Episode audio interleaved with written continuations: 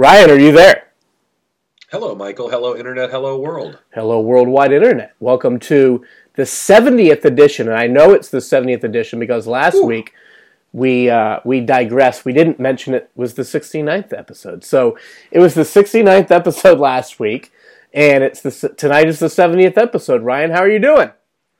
I'm good. I bet Rob Gronkowski somewhere is giggling and is very proud of us. I think he actually listened to last week's show. He probably did. He, you know what he does? He goes on his little podcast app, whatever he uses, Spotify or uh, just searches or for sixty nine, and he looks for sixty nine, and whatever pops up, he just listens to that episode. So he definitely heard. Well, maybe he's going to listen to this episode. So Gronk, if you're out there listening, we appreciate the support. Spread it around to all of yours and your girlfriend's friends, and uh, and we would like that. But uh, it is Tuesday night, Ryan, January the twenty first, twenty twenty. Uh, I've got an early morning flight to Richmond, Virginia with my wife and kids tomorrow morning. So let's get let's get it on here so I can get some sleep before my wife wakes us up way earlier than we need to be woken up. Uh, the Super Bowl matchup is set, man. Niners Chiefs. I think it's going to be a doozy. That's both our good of the week. What's your take? Yeah, my my good of the week really is just the performance that the 49ers uh, mm-hmm. uh, put on on Sunday afternoon into Sunday evening. I mean, it was just it was so impressively dominant. I think part of it is that the, the Packers may not have been as good as their record, may not have been as good as their seed. Um, but that notwithstanding, I can't remember the last time I, I really felt like I watched a team impose their will in such a way. And, you know, we've seen plenty of teams in the NFL, even this season, just blast other teams um, with the skill set that they have, with the, the weapons that they have at their disposal. But the way the Niners just committed to the run and said we're not going to pass because we don't have to was was jaw dropping for me. Mm-hmm. I mean, I, it was it was such a like balls on the table moment for Shanahan, not because it was risky, but because it's like here's what I'm doing. Try and stop it. You can't. And it, it was so impressive to watch. I think we are in for an awesome matchup in this Super Bowl. I, I, think obviously the Vegas line being around one or one and a half mm-hmm. reflects that uh, everyone anticipates it will be a good matchup, and I, I, hope that does come to fruition. But I think that Kansas City, listen, they score fast, and the way that they score is impressive. Patrick Mahomes is an absolute freak, but I haven't been nearly as impressed with them as I have been with the 49ers. And, and you can argue really? the 49ers path it isn't, uh, yeah, I, I, haven't been. I mean, I, I, know the comeback was incredible, but I felt like in a lot of ways, Houston. Which, which one? Uh, well, so, I mean, I think it's them coming back both times is impressive in and of itself, but at the same time, they should not have been in those holes. And if not for Houston kind of gagging I don't know that. I mean, I know they they want it going away, but they've looked at times undisciplined. And I think if they go into a hole like that against the 49ers, the Niners aren't going to let them out of it. I, I think that it's it just wire to wire, the 49ers have been more impressive in their wins. Now, the way that the Chiefs have racked up points in bunches in quick spurts has been incredibly impressive. I'm not discounting how explosive they are, how impressive their offense is, has been. But I think the 49ers on both sides of the ball have just looked so comfortable and dominant and in cruise control the entire time. Like they haven't looked like they've even broken a sweat doing what they're doing, and the Chiefs definitely have. So I, am I'm, I'm pumped for the matchup. I think the Chiefs are going to give the Niners all they can handle. But as far as my good of the week, I'm just I, I've been blown away at the 49ers dominance, especially just kind of asserting their their will with the run game. 42 carries to just eight passes on Sunday. Okay, well, I think that's a great breakdown. I largely agree. I think that you're looking at it more from Jed York tinted glasses than I am. Um, you know, I think I, you know, you're a lifelong Niners fan. I'm honestly surprised to hear you say that you just decidedly think that they're going to win this game. I I think no no no. Get... I didn't say that. I didn't say that. I okay. Said, I said that I thought they were more dominant, more, more okay, impressive. So do you uh, think in, that in they like? Are you picking them to win the Super Bowl? I think they will. I don't think it'll be easy, and I don't okay. think they're going to dominate them. But I think that if they get out on the Chiefs ten nothing, it could be trouble for KC. Okay, that's fair. I I don't want to pick the Super Bowl on this show. I think it's too early. I need to see how things develop, and honestly, I just think it's too close to call. Generally, when a Super Bowl matchup is set, I know pretty much right away who I want against the spread. In this game, I really don't. Um, for me, it's almost to stay away. Um, gun to my head, if I had to put $10 on one side or the other right now, I would probably put it on the 49ers, but I don't know. I mean, I think. And I'm not that confident about it. Yeah. I'm just picking a side because I, I, thought I had to. But no, no, uh, I, am with yeah, you. I, I think that we're, I mean, I would lean 49ers. I also do have a, uh, a five and a half to one ticket on the 49ers to win the Super Bowl the week after they lost to Baltimore. I bought that one, so I got to decide if I would rather. One? Yeah, so okay. I got to defi- decide whether I would like to hedge that or just kind of or just roll with it. It's not for an exceptionally large sum. It's not. And roll it's not with gonna, it. So I, I think that I am just going to roll with it. Yeah, it would essentially the way to go, re- replenish the sportsbook account. Yeah, yeah, yeah. Um, but who am I to tell you or any other man or woman what to do with their money? So you should really do it. well, I value your advice, Michael. Um, I was equally impressed with both teams. I, like you, uh, well, we said it on the show last week. We both bet on both favorites to win. I don't like betting on favorites, mm-hmm. but I felt pretty good about both. I felt better about the Niners, and I was right. Um, I was nervous about the Chiefs when they went down 10, just because of the respect I have for that Titans team and their mm-hmm. ability to control the line of scrimmage and run the rock with King Henry. Uh, credit to the Chiefs for shutting the King down completely in the second half. And once the Chiefs got that lead, I mean, really the whole game obviously changed on Patrick Mahomes' scamper down the left sideline right before the half. Uh, you know, from there it was basically good night Irene for the Tennessee Titans. It was incredible. Uh, and you know, for my money, Patrick Mahomes is probably not only the best quarterback in the NFL right now, but the best player in the NFL. If I had to pick one player to have on my team in this Super Bowl, any player in the NFL, I would pick number 15 for the Kansas City Chiefs. I just think I would he's agree.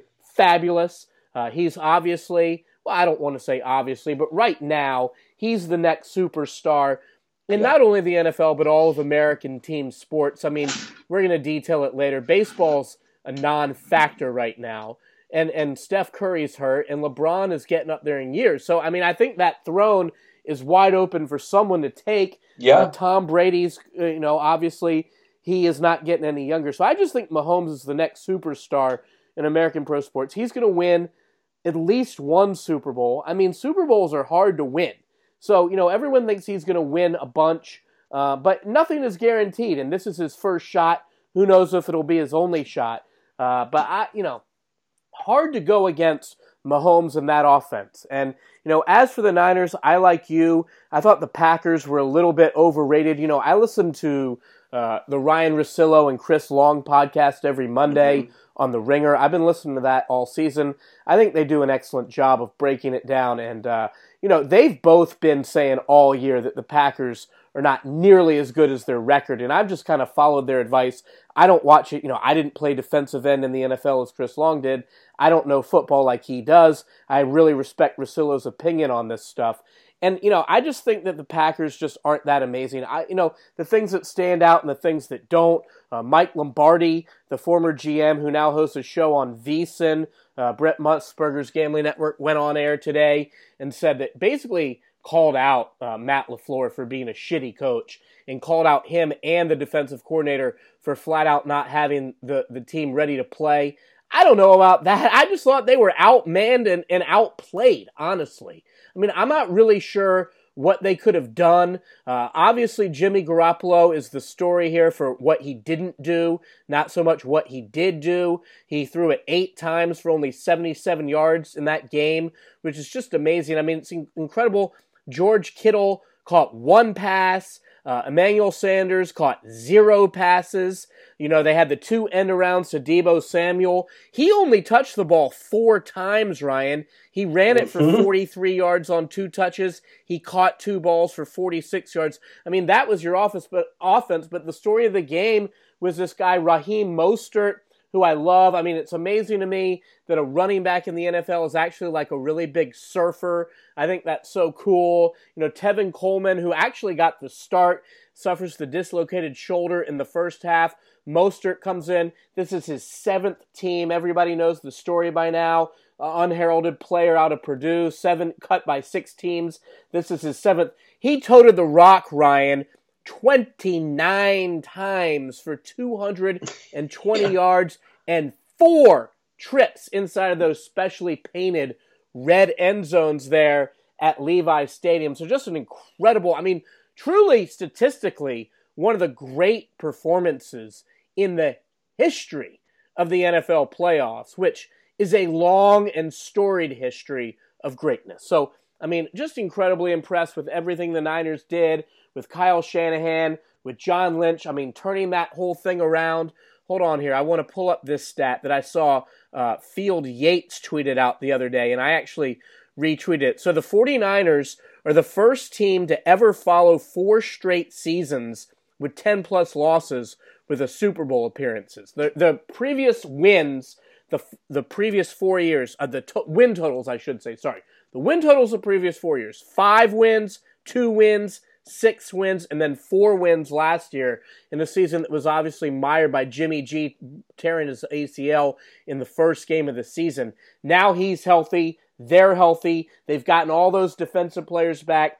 They went 13 and 3, as you noted. They cruise in two games at home in the playoffs. But I just think the Chiefs are a totally different animal than the Vikings or the Packers when they face completely agree on that less front. than two weeks.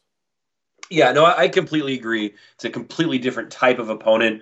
Uh, San Francisco hasn't played someone of this caliber in, in about a month. Yeah. If you go back to the Seahawks, and, and I don't think the Seahawks are even are, are nearly in, in the same caliber. Back until the back-to-back roadies against Baltimore and New Orleans. Yeah, yeah, you're probably right. I mean, the the I expect the Chiefs to give them everything that they the Niners can handle. I do think that the Niners have the right type of defensive front um, to, I think, actually make Mahomes scramble a little bit less and try to set those edges a little bit. I'm not going to put my X's and O's hat on too much, but I think that where he kind of thrives is a little bit in that Rodgers mold where he gets to float around outside the pocket and let guys just use their speed to, to burn the secondary by buying time.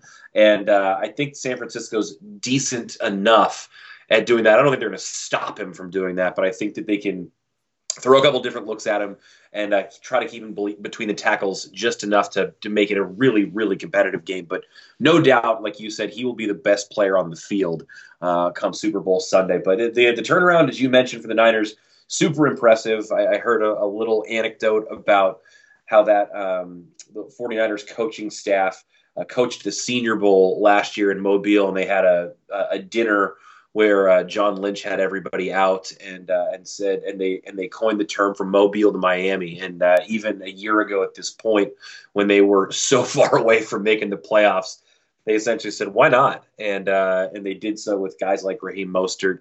And uh, I mean it's amazing when you look at the path uh, that he was on and how little he produced in college, how little he produced elsewhere in the NFL. It's, I think, a testament to his hard work that he's doing this now, but also the the the system that Kyle Shanahan has built and the uh, the blocking schemes around him. I don't know that it's plug and play, but uh, they some of the holes that Mostert had to run through uh, made it look pretty damn easy too. So uh, hats off, really all the way around to the O line, the run game, the coaching staff, all of them.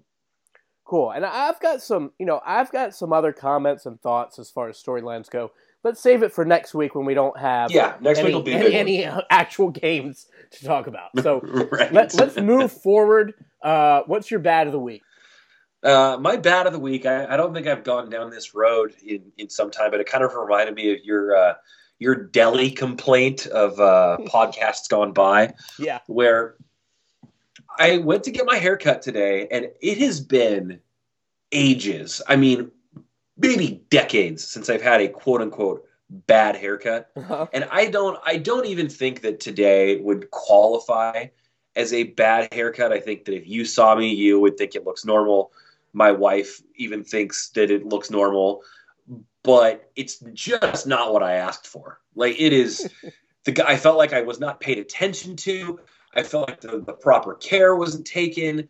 And I mean, maybe shame on me for not having like a regular person I go to, but you know, my hair's thinning. There's not a ton of it left. It's not that hard. It's just the version you see, make it a little bit shorter than that. And uh, This guy just went completely off the script. He was using clippers, and he had no business using clippers. And I, he had me facing away from the mirrors the entire time, so I couldn't tell that he was screwing up my hair uh, because I couldn't see myself. And uh, there, there were a lot of things that uh, that bothered me about this haircut because I mostly was faced away from being able to see myself and just trusting that this guy had it figured out. As it turned out, he did not, at least according to the way that I wanted it. I was pretty descriptive. I even showed him photos of what it should look like. Uh, he fell well short of the mark. And uh, will, will you fine. please tweet out a picture for, for me and the fans? It's not like it, it's not going to be. It'll be completely underwhelming. It, but it's just it was one of those service moments, and like I I knew Michael that this was going to be bad from the start. Like I walk in. I just I don't get the greatest vibe from this dude. First like, time, right first time visit to this particular establishment. And the yeah, and the worst part about that is I I had been going to a chain that was somewhat hit and miss that was nearby, and I looked up reviews of local barbers, and this re- this review had a full star more on more reviews, and it was like an independent shop. And I'm like, cool, locally owned business, better reviews, higher. Was it marks, a barber shop or was it more of a salon? barber shop? Nope, it was a barber shop. Mm, it was a that's barber disappointing. Because if you had yeah. gone to a salon and paid eighty bucks or whatever.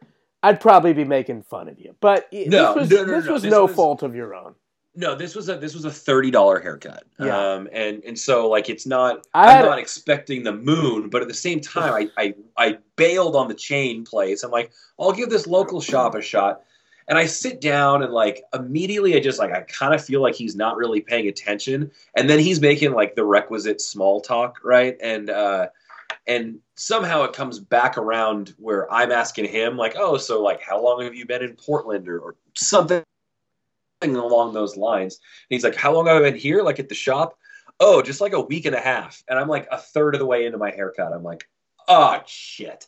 This is not what I want to hear. It's like, I mean, it's not like he was performing surgery on me, and it wasn't like he hadn't cut hair before. Right. But I'm like, oh, this. I thought this was bad from the start. Now it's too late to do anything about it. And then you're in the position where I feel like Larry David, where he's like, hey, like, what do you think? How does it look? And like, he can't put any of the hair back on that he trimmed too short. So like, what am I gonna do? Be like, actually, it looks like shit. I want you to fix it. Like that that won't work. So you just kind of look at it and you're like, yeah, that's good, and you just kind of pick up and leave. And it, you know, I mean.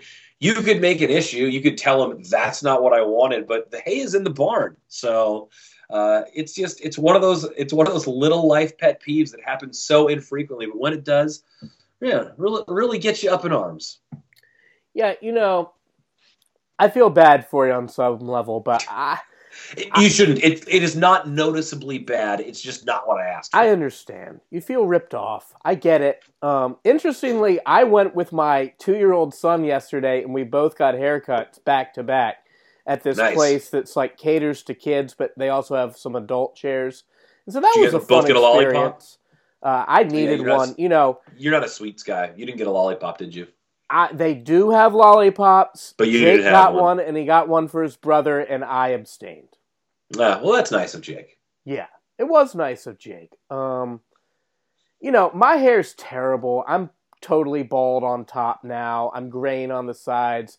I'm hopeless. You know, honestly, like it's gonna it's gonna look like shit no matter what. I'm lucky that I have a loving wife and you know I'm never gonna have good hair ever again, and I haven't for probably eight or nine years. So, I, you know, I go to the barber shop now. I try to find the cheapest possible one because yeah. really, it's almost impossible to fuck up.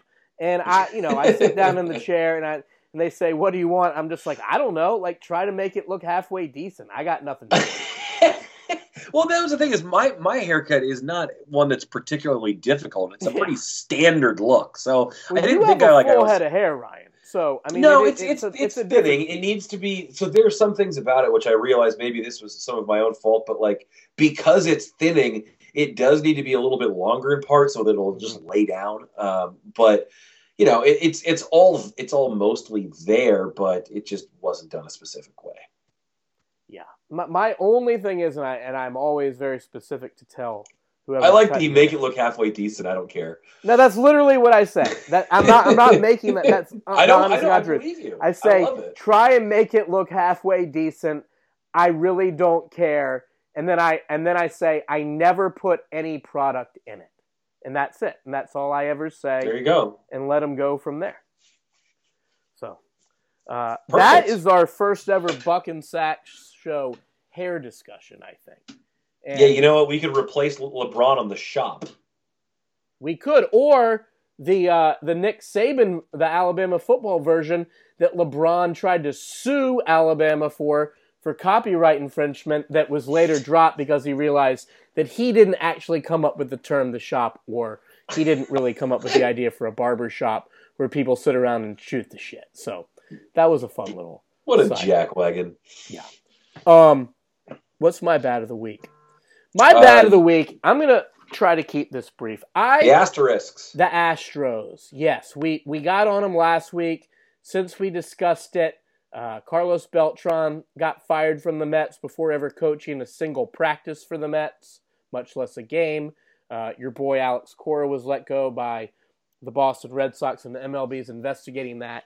And we've had some other stuff too. Um, mainly these accusations that Altuve and Bregman and maybe some other Astros were wearing wearable buzzers under the by now. That fire has seemed to simmer uh, a little bit, but I don't know where that's going to go. They and Bregman show up and talk to the media at FanFest last Saturday, which honestly, I was shocked that they even came, much less talk to the media.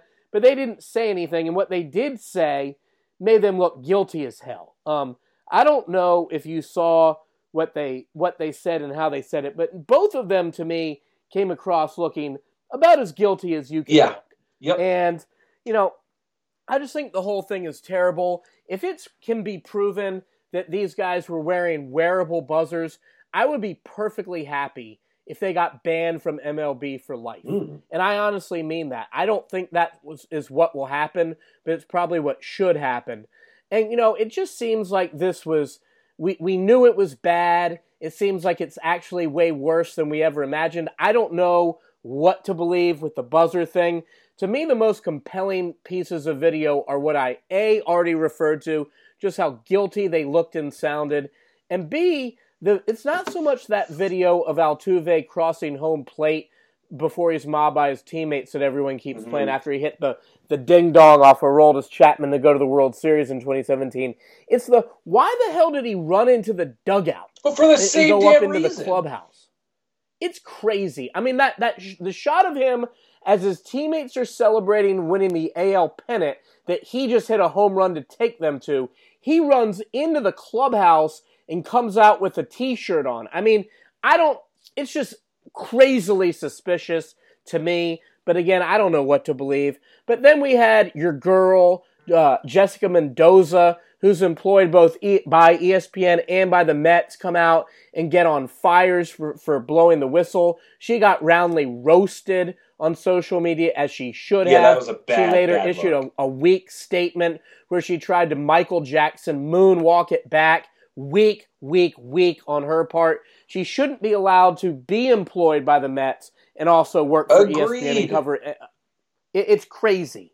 You know, there, there's only one sport where that's somewhat okay, and that's NASCAR. And I have a problem with that, but NASCAR, you know, is a different animal it, than, than MLB. It, it's ridiculous that she's and and A Rod, who she's in the booth with, works for the Yankees. I mean, I, it just is insane. And then today, Pedro Martinez, who I generally like and respect, he came out and basically blasted Mike Fiers for blowing the whistle as well. You know, that's just ridiculous. This this cheating scandal is so bad. You know, I have no problem with him blowing the whistle. If it was something minor, you know, if it was something where he exposed one of his teammates for, you know, say cheating on his wife or even using steroids, you know, that probably isn't cool. But this this cheating that went on by the Astros and maybe the Red Sox and, and some other teams too, that it's rumored, is so bad. It just sucks so bad that it, it absolutely had to be exposed. And I'm and I'm happy that Fiers did it. But this whole thing, Ryan, I mean, it is so bad for the sport of baseball. And you know, I don't know what's going to happen. It just seems like MLB wants to sort of make it all go away, and it probably will, I guess, at some point. But I don't know. It, it is. It just. It totally sucks. That's my bad of the week. Um, it, it does totally suck. It is the more information that comes out, the worse it continues to look. I, I think the the various blaming of Mike Fiers here is completely ludicrous. Whether it's people saying he shouldn't have said anything, or whether it's people on the other side saying, "Well, it's only it's convenient that you come out and say it after you're not on the team anymore." Well, what did you want him to do while he's playing for the team? Rat out the other 24 guys that he was playing with. He'd be he would be he'd be so far cast out of baseball. He'd be blackballed, you know, just as would uh, any other person who had basically turned their entire back on a locker room. There's no way you can do that. Um, I, I, don't blame him at all. I think that he understood probably, and I don't mean to make this sound bigger than it is, but this is something that like legitimately affects people's livelihoods. Guys could be, uh, lo- pitchers could be losing their careers over and being sent back down or not getting their next contract because of somebody taking them deep in a middle or late inning. I mean, there there are guys on the Astros who are going to put up better stats than guys on other teams who weren't getting that help that are going to get better free agent contracts. I mean, maybe, maybe not now now, but I think someone had to say something, and, and the the concept that Fiers was either wrong for saying something when he did, or wrong or wrong for not saying something sooner, are both ridiculous. The fact that he came out and said anything and brought this to light when, according to reports, other people tried to run this up the line quietly and without bringing it to the media, and apparently it was ignored at some levels, or or, or was not paid any any mind to, or attempted to be swept under the rug. So. Um, I I mean I'm I'm not saying that like I think it's a great thing now that baseball has this on their hands, but I'm not mad at Mike Fiers over any of this. It's it's it's no. it's it's all everybody in Houston and Boston who's and anybody else who's been implicated in this who, who we can point the finger at. And I just think I, I'm with you. I would be fine with very long suspensions if we find that uh, the buzzers were in fact being used. I mean that, that's ludicrous to me. It's worse than steroids. Um, I think knowing knowing what pitch is coming is different than adding an extra mph to your fastball or adding 20 feet to uh, a long ball. It, it just it's it's not even in the same league for me. If these guys essentially you know robbed the game like that, and uh, not to sound all like old school baseball flan man, but like that that that it, it just it's such an unforgivable thing to do to really you know the game and everyone around you. Though I will say this though, it's a really bad look for baseball. I don't actually know that it's bad for baseball, and I don't mean to get hot takey here, but this. No, I saw you tweet about this, and I, and I generally, on some level, agree. But yeah, it is the most I've seen anyone talk about baseball in mainstream social media in a really long time, maybe since the existence of social media. I mean, I follow baseball people, and you do too, so we see a lot of baseball content, but I saw it in far more.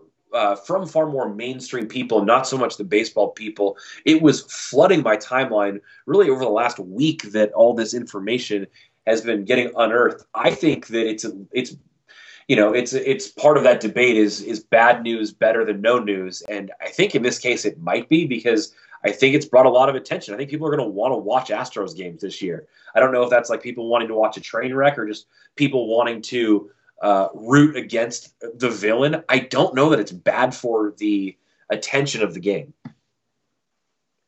No, I don't. I don't disagree, but it's not good for the. Game. Oh, I'm not. I don't I mean, think it's, it's just, good, but I don't think it's turning people away necessarily either. No, I, I would agree with that. I am interested to see just how miserable these Astros players' lives are going to be when spring training starts. You know, er, I mean, at what point are they going to just say, we're not answering any more questions about this? I would say they're going to try to do that pretty early, but it, they're going to have to go city to city, and the local media is obviously going to want to talk to them about it. And then on top of that, they're going to get booed to hell on in every road game they go to. And I am interested to see how their fans sort of react to all of this too. Are they going to rally behind the team or are there going to be some people that just aren't Astros fans anymore. I would say it's probably going to be more the former than the latter. That's just how sports fans kind of are. But this is a bad. I mean, I don't see how anyone can actually come out and support this. I mean, they've basically made the entire 2017 postseason a complete sham and a fraud. I mean, honestly. Well, that, the worst part is that like we did. we don't know how it should have been because there's a chance they might have won it on their own merit anyways, but we will never know. Not a good one, right? I mean, that, to go down to Game Seven uh, in, the ALCS, it, not not a good. And then they went to Game Seven against the Dodgers, and the, you know, I am fascinated by the fact that that happened and they won. And then last year against the Nationals, the home team didn't win a single game in the series. So the Nationals, you know, we, we now know that pretty much every, uh, probably every player in baseball at least suspected that something like this was going on by the time the last year's World Series happened. You know, I go back to, there were a lot of comments I remember before last season. And I remember they asked, you know, there was like one of those player polls before the season started. Mm-hmm and they said, you know, like who has the best front office, and everybody said it was the Astros. And then there were some comments where, you know, things like they're just so far ahead of the competition and things like that. And it kind of struck me as odd to see that at the time. And now looking back on it, you kind of see what they were actually trying to say without coming out and fully saying it. And you know, the Nationals, after they won four games in Houston, all four games in the World Series, you know, uh, I think it was Stephen Strasburg after his great performance said, you know, we know, we knew that we had to change up our signs a lot, so we had a plan for that. And now, reading between the lines even more, they knew darn well the Astros mm-hmm. were trying to steal their signs. So if they knew, everyone else knew. So why weren't more teams trying to change up their signs more like the Nationals? Now again, no blame to these other teams for not changing up their signs. You know, this is all on And maybe they were trying, maybe it's a, maybe it's a situation where the veterans were able to pick it up, but if you had younger players, younger pitchers, uh, language barriers, I mean, I, I don't know. I mean, I, I, know these guys are professionals, but at the same time, I, it might not be as easy as just saying let's change it up more. You may be right. Uh, but I don't know. Knowing what I know about baseball, I don't think it would be that. I wouldn't think so. For either. just the pitcher and the catcher to get on the same side, to get on the you know, get on the same page with their signs and and change them up every inning if you have to. I just don't think that would be that tough. Yeah, I mean, I I, I think that is reasonable enough that, that, that you could. I mean, just decide that the numbers are going to be different. Use a different signal. I mean, uh, we had people trying to steal signs the old-fashioned way when I played youth ball growing up, and we would have, uh, you know, depending on whether the catcher, the last thing he touched before he went like got into his crouch was his knee pad, his knee protector, his his mask or his chest protector. Like one, two, and three. There's a million things you could do. Grab the dirt, toss the dirt, brush the dirt. Uh, you know, taps, what, whatever. Change up the the the different cadences. It's the third sign. It's the first sign. Whatever. There there are a million things. There are there are there are a million things, but again, no onus on the other teams here. I just do find it kind of an interesting sidebar. So uh, that is my bad of the week. What's your interesting? Um, my interesting of the week is something that uh, that really kind of came about last night for me, and I guess a little bit this morning too, as I was thinking about it. And I know you watch a lot of Warriors basketball. Did you happen to watch the Warriors overtime loss to Damian Lillard and the Blazers last night? Yeah, you know, I did watch a little bit. When I got in bed, I, I turned the game on, and it, there was about, uh, I turned it on on my phone, and there was about three minutes left in overtime. So I saw just the end of it, but I mean, I couldn't believe how many freaking points he had. He had 61, right, and 11 threes. 61 and 11 threes. He was a perfect yeah. 16 for 16 from the uh, free throw line as well. But just a mm-hmm. monstrous performance. Uh, I believe the Blazers were down to seven players that night because they had CJ McCollum was out with an ankle injury, and then they just uh, they were in the middle of executing a trade with Sacramento in which they right. were sending a couple pieces away and they didn't have reinforcements from the G League yet. So it was even though it was an undermanned Warriors team and and just you know a, a banged up and bad Warriors team, he was still essentially kind of doing it single handedly. I think through regulation, he had 50% of his team's points. And uh, I mean, he was, but he was, the degree of difficulty on his shots is, it will never be like, no, I don't know that every anyone will have a, a season quite like Steph's unanimous MVP season, where he's running around and, and at all different speeds, fading all different directions, seems to be able to hit everything in sight. But the degree of difficulty on some of the shots he was hitting last night was absolutely ridiculous, and the way he was getting to the basket when he was overcrowded on the three. I mean, he was he was shooting it from deep, side to side. He was he was driving between people, reverse lay-ins, every type of way, getting to the line that you can think about. And it really had me thinking yeah. this morning: what does a team like the Blazers do? With a guy like Damian Lillard because clearly he's the guy who is a centerpiece of a championship winning team. I think when you look at him play, if he were in a market like Chicago or LA or New York, he would be more of a household name than he even is now. And I'm not sure that he is really nationally. I know that he is probably on the West Coast and, and for basketball he, fans. He has become one uh, with with some of those big playoff moments. I think. I think, and I think so too. But it feels like Portland is in this state of purgatory where they've tried to move up in the draft, they've tried signing free agents, they've hit on a couple people here and there, but they've been banged up with injury. They've had the Warriors to compete with for a lot of years. I don't see them competing for a championship anytime soon, and I don't really see them doing it in Damian Lillard's prime. And he's been really loyal to them. They've been really loyal to him. He's being paid handsomely they have they have they've, they've treated him right. Well, they just signed him like he's only in the second year right. of a new deal, and, right? Correct, correct. Second year of a five year deal, so he's supposed to be here for the long haul. But realistically, and I know things can change in, in with a couple picks or a couple signings, but the upcoming free agent class doesn't look great. The upcoming draft class doesn't look great, and a team like the Blazers, and I'm not talking about them specifically, but really in the NBA, do you believe that you either kind of have to be all in or all out to essentially chase your fortunes? Because I feel like some of these middling teams that have one or in some instances two really good players, but not nearly enough depth to truly be competitive as a contender in their conference.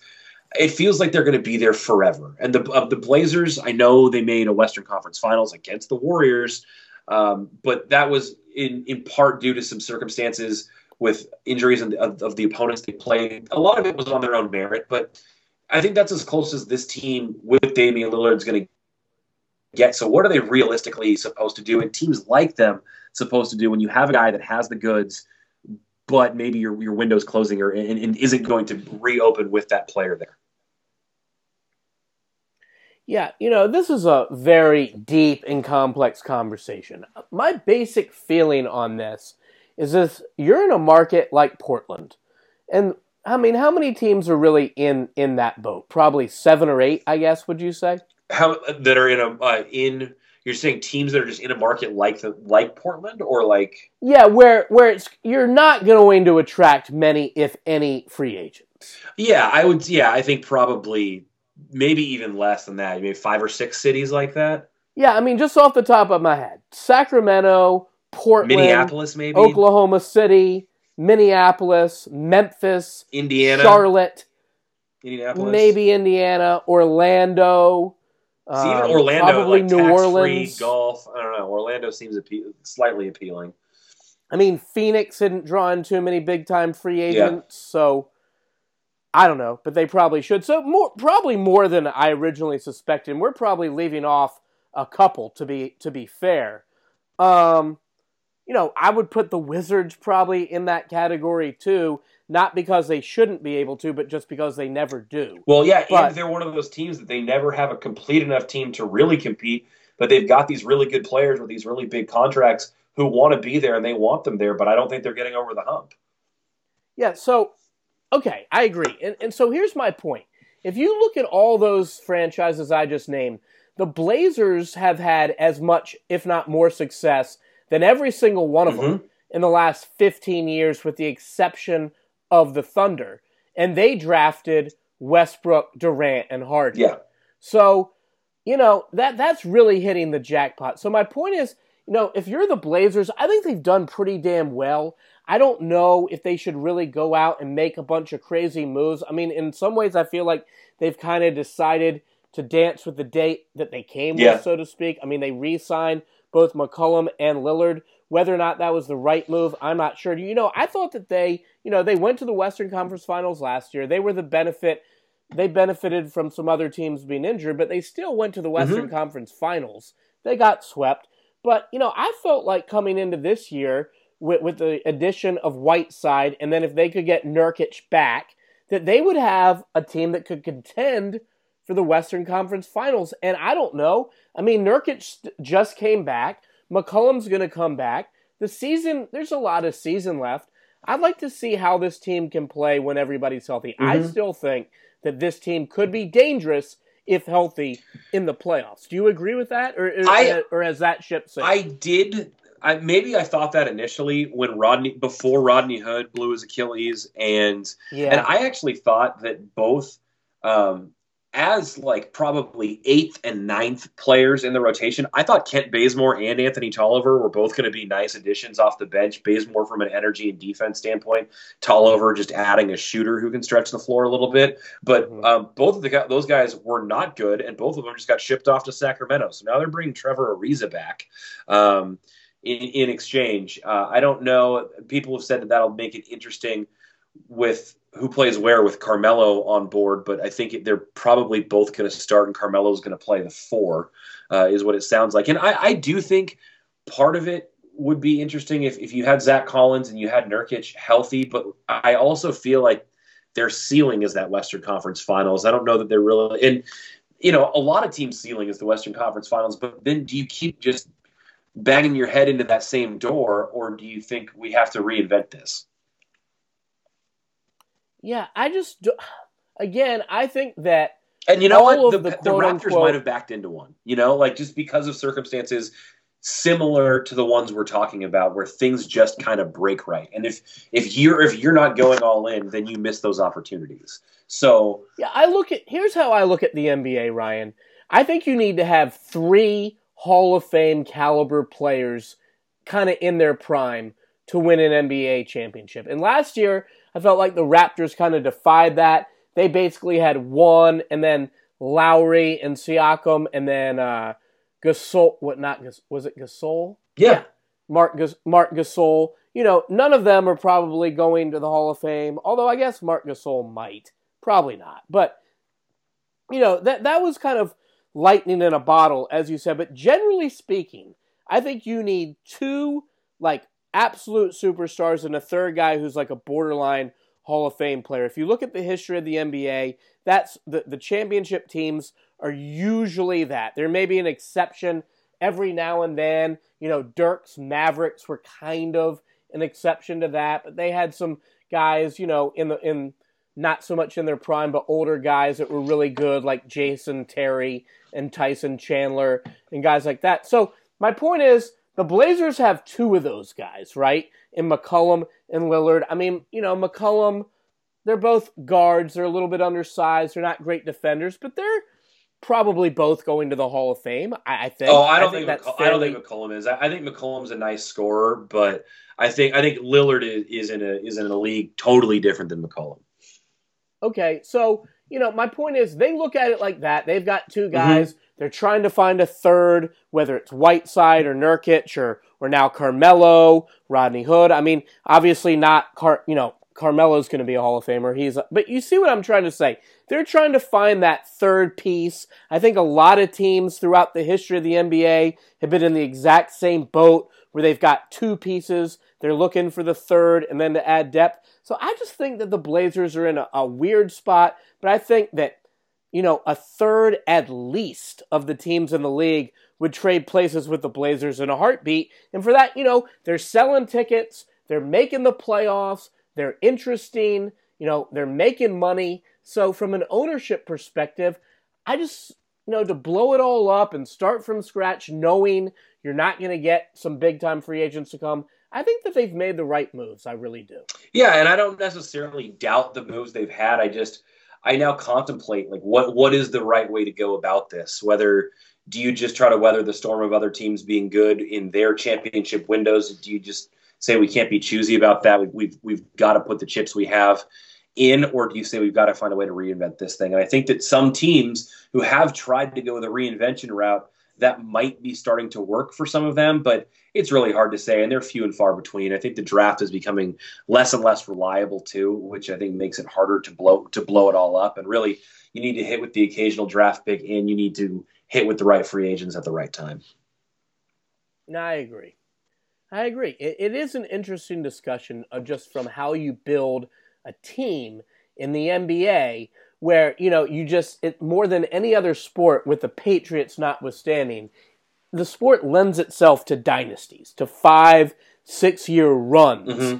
and it's just it's just hard, man. Yeah. It's really, really difficult to acquire the the premium talent that you need to win an NBA championship. Yeah, if you can find yourself in the situation with the right coach, two stars and, and, a, and a close third plus a salary cap situation that allows you to to put together a respectable bench that's like but that's such a hard formula to achieve but that's what every champion recently has had is uh, is a above i think for the most part an above average coach and then a couple stars and the right cap situation to put the right pieces around those stars.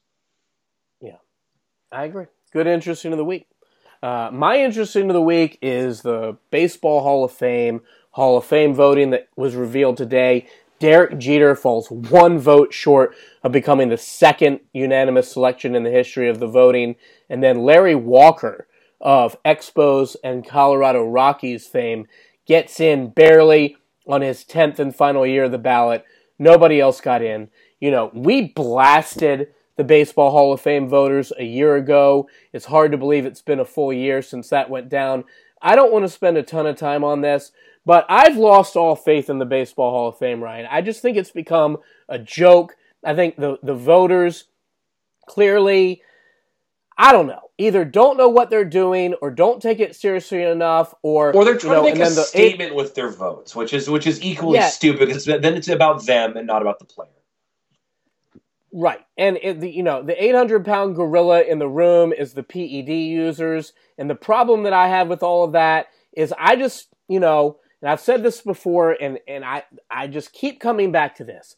None of these writers know for sure who did what when it comes to steroids. We think Roger Clemens and Barry Bonds and Sammy Sosa and Manny Ramirez all did, and, and, the, and there's other guys on that list that are suspected of being habitual PED users. We think they did it, but who's to say that Larry Walker never did any PED? Yeah, who, and I'm, who got I'm into sure it? And I'm not accusing Larry. Yeah of uh, yeah, Larry had a great career. He was a great player, offensively and defensively.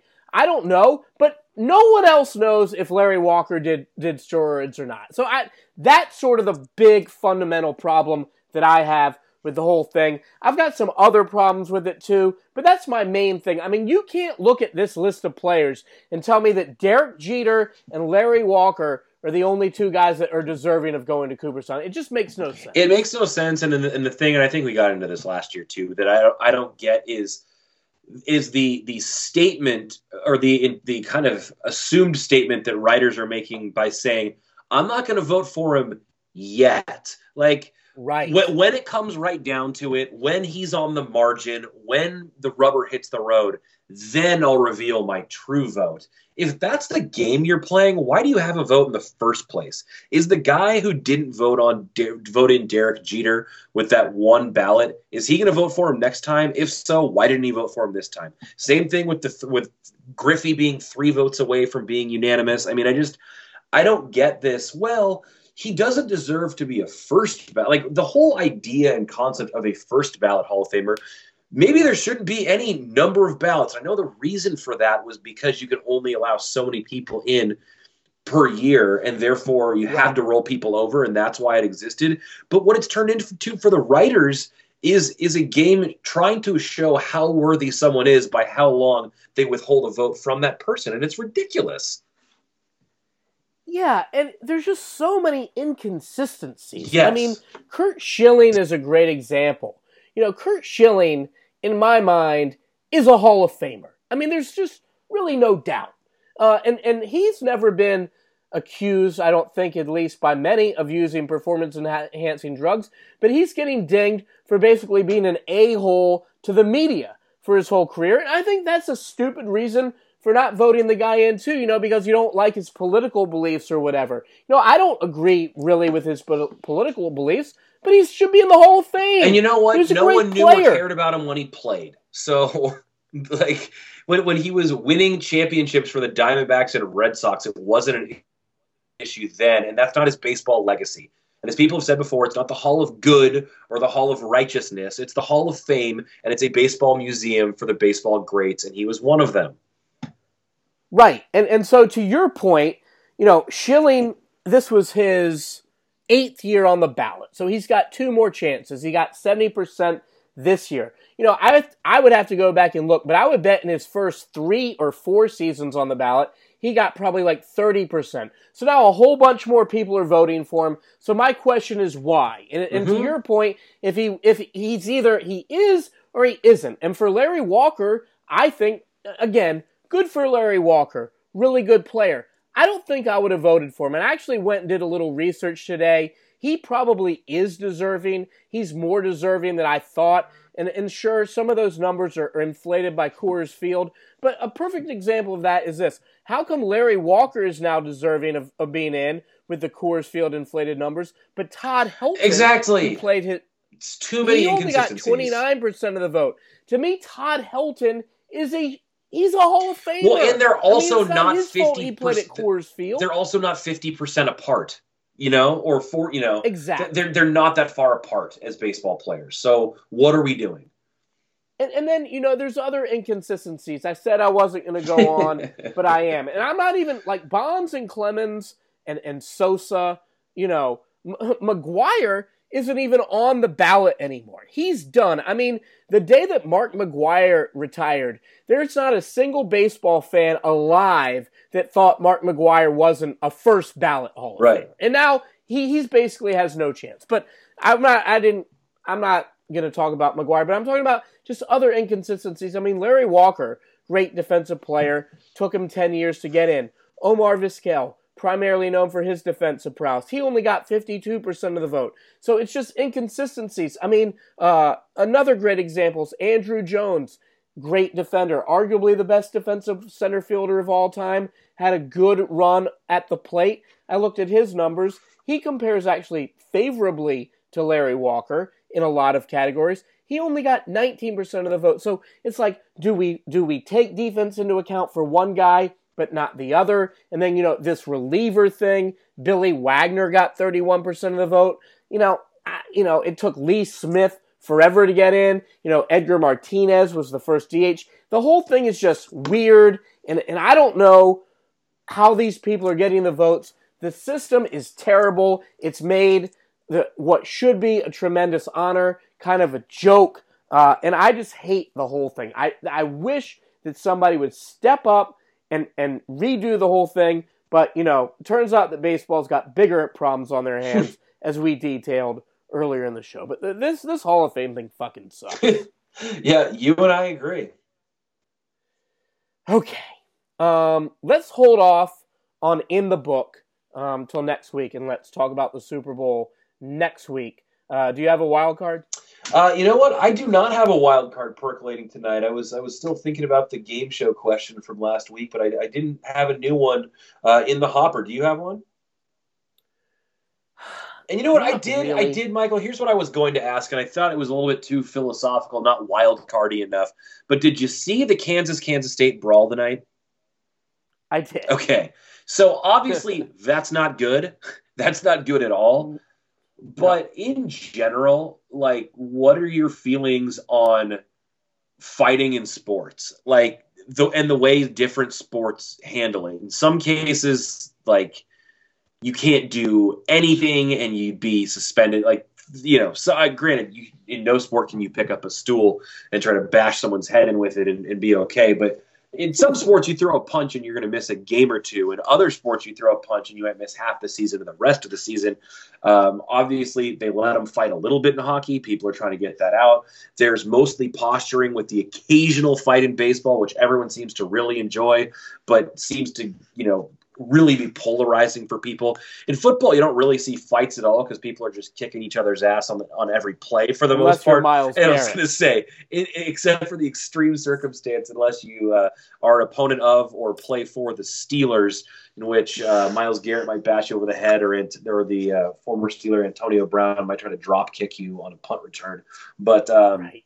but I mean, in general, do you think fighting is good for sports as far as Yes. and and what what Yes, should I do. so but what should and should not be allowed? Should we still disallow all of it and just allow it to be a fun thing when it happens, or h- how do you feel about it? I think that it's good. You know, I think sometimes we lose sight of the fact that sports are entertainment. And I think that in, you know, I do think that for better or for worse, and I think it's somewhat disingenuous and hypocritical to say this, but I think there's a clear difference here between college and pro sports for whatever reason. I guess that's just old school taboos that are kind of coming down these days. But in pro sports, I think a good baseball, hockey, or NBA fight is entertaining and it's good. I mean, in, in the same way, to a lesser degree, that you said earlier in the show, that this cheating scandal is good for baseball because it creates buzz, it creates attention, it's something you don't see all the time. I mean, the malice at the palace was terrible, but we're still talking about it today. So, I mean, that was a classic moment in the history in, in, in the NBA. Was it quote unquote good? No, but I'm kind of happy that it happened. I mean, nobody died. Nobody went to the hospital, I don't think. Maybe the guy that took the sucker punch from Jermaine O'Neal, he may, he may have gone to the hospital. But he was fine, you know, I think. I don't know. Maybe he wasn't. But generally speaking, I enjoy it. You know, I do understand why they have to punish the guys that do it. I think that baseball does a particularly shockingly, not shockingly, I should say, does a not shockingly poor job of sort of with the suspensions. You know, that, that I feel like they kind of it, it's very willy nilly. There's no real consistency to it. Again, I get why they do it, but I think the sports basically would be better off, particularly baseball, if they just let the players police themselves, fight it out. You know, you got to draw the line somewhere, but there's very few big brawls per season in Major League Baseball. Again, entertaining, good for the game. I like it. The college thing is different. Uh, these college guys are going to get just they're going to get suspended for the rest of the year. I'm afraid. I they, I don't know if that's the proper way to go, you know. But clearly, I think Kansas instigated it when they had a big lead at home. It was kind of a bullshit move. Was it De Sousa? I Well, think, you knew stood it was- over the guy, and then he later had the chair in his hand. He's not playing again. But so the the real issue I think was just the it was like the perfect storm of circumstances where it was at the final horn. So like you're not real. oh, I didn't realize it. It was at It was- absolute. It was with horn. one set. They put one second back left on the clock. Okay. So Kansas State stole it and was like trying to go for a breakaway layup that was completely inconsequential with the scores and make it 22 or 20. Um, and De Sousa took like was like, yeah, I'm not going to let you have that that easy. Blocks it and just stands over him. Problem is the game was over, so he's not really worried about a technical at that point in time or being tossed at that point in time because it like he hears the horn. But on top of it, he's right in front of the K State bench, and because for the rest of them, the game's over too. They're like, well, we don't give a shit anymore. We'll we'll go defend our guy. And uh, it, I mean, it was just the, the worst possible circumstance for him to stand over him like he did and taunt him in front of all of his teammates. Uh, it was just it was a disaster from the start. And I think you're right. I think he probably doesn't play again this year, That De Sousa guy, and, and there's probably going to be other suspensions that come out of it. And that was an ugly scene. I think anytime. I mean, anytime it spills into the stands, that's generally a bad deal. Um, Agree. but so it's not like I think Malice in the Palace was like actually a good thing. I think it's kind of a terrifying proposition to think that like you could No, you I'm not advocating for players punching fans, but it was a hell of a time. it was a hell of a time. I will I will agree with you there. I remember exactly where I was when it happened. I could, I, you know, I could. You know what? I do too. Okay. I was at an Oregon basketball game at uh, the old McArthur Court before they changed venues, watching a Ducks game live simultaneously as that uh, Pistons game was go or was it was it Pistons? Yeah, it was Pistons Pacers, right? Um, yes. As that game was going on, and we, I mean, I don't even think we had Twitter yet, so it oh, was it was definitely not. Um, and I don't, but, but basically, there was like kind of a buzz in the crowd about there was this crazy fight in the NBA tonight, and people were like, "Yeah, whatever," and they're like, "No, seriously, it's like the craziest thing we've ever seen." They were punching fans, and we were like, "What?" And me and like two or three guys that I was with we just tried to figure out whose house we knew that was the closest and we like sprinted to it to go watch SportsCenter. And we picked you know, we picked the one that was two blocks away. I, I vividly remember leaving mcarthur court being like i have to see what happened. Yeah so i looked it up. You want to venture a guess as to what year the Malice of the Palace was? i'm going to say it was uh 2004 great guess. November 19th 2004 okay I mean, you remembering you being in college certainly helps narrow that down. But yeah, so well, I, remember, I knew was, I, just, I must I pieced together as my sophomore year of college. So I was living in San Diego at the time. I must have been home in Virginia for Thanksgiving. It had to have been because I remember I went out to dinner with my parents and got home and just turned on SportsCenter and it was just like holy shit. Mm-hmm. And I just remember like yelling to my dad, like, Dad, you got to come see this. And it kind of went from there. It was one of those little, moments you could not believe what you were seeing. It was crazy. Yeah. Still is. Um, interesting little footnote. I had never realized this, but Tim Donaghy was a referee in that yeah. game that night. Interesting. Yeah, yeah, very quite quite interesting. Um, I don't really have a wild card, man. I, I didn't have one last week either. Had a few, but I think we've I think we've uh, served the fans. I think they've gotten their money's worth here. Yeah, I think I think I think episode seventy was a su- success. As long as Gronk goes back and listens to sixty nine, we're all good. Yeah, so let's get together next week for seventy one and talk about uh, how we're both going to go to the Waste Management Open in Phoenix and talk about the Super Bowl and maybe may, maybe we'll find out that Altuve was has been wearing a buzzer inside his jersey for every game of his career by then. We, you know what? A lot could happen between now and then. A lot could and probably will happen. But uh, I'm off to Virginia. I'll be back uh, on Sunday night, and we'll talk again on Tuesday. Thanks everybody for listening. Ryan, have a great week and weekend. Good night, everybody. Sleep have a great trip. Good night, y'all.